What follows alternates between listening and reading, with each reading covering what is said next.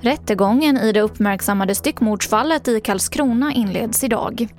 Militärer i utlandstjänst får vaccinförtur.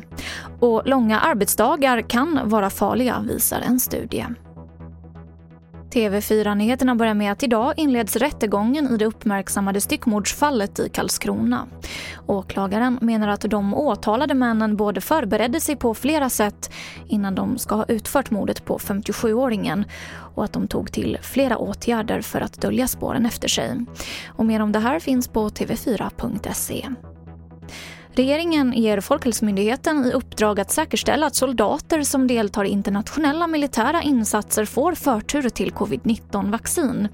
Det här meddelar nu försvarsminister Peter Hultqvist. Sverige har just nu omkring 300 militärer på plats i olika konfliktområden runt om i världen. Och beskedet kommer efter uppmaningar från bland annat FN, EU och Nato. Vi hör försvarsminister Peter Hultqvist. Nu vaccinerar man på bredden i Sverige och eh, det är ju så att eh, soldater i utlandstjänst eh, har ju svårt också att komma till Sverige för att ta ett vaccin om det är så att de erbjuds det. Så därför har ju Försvarsmakten resurser att vaccinera på plats i samband med utlandsmissioner.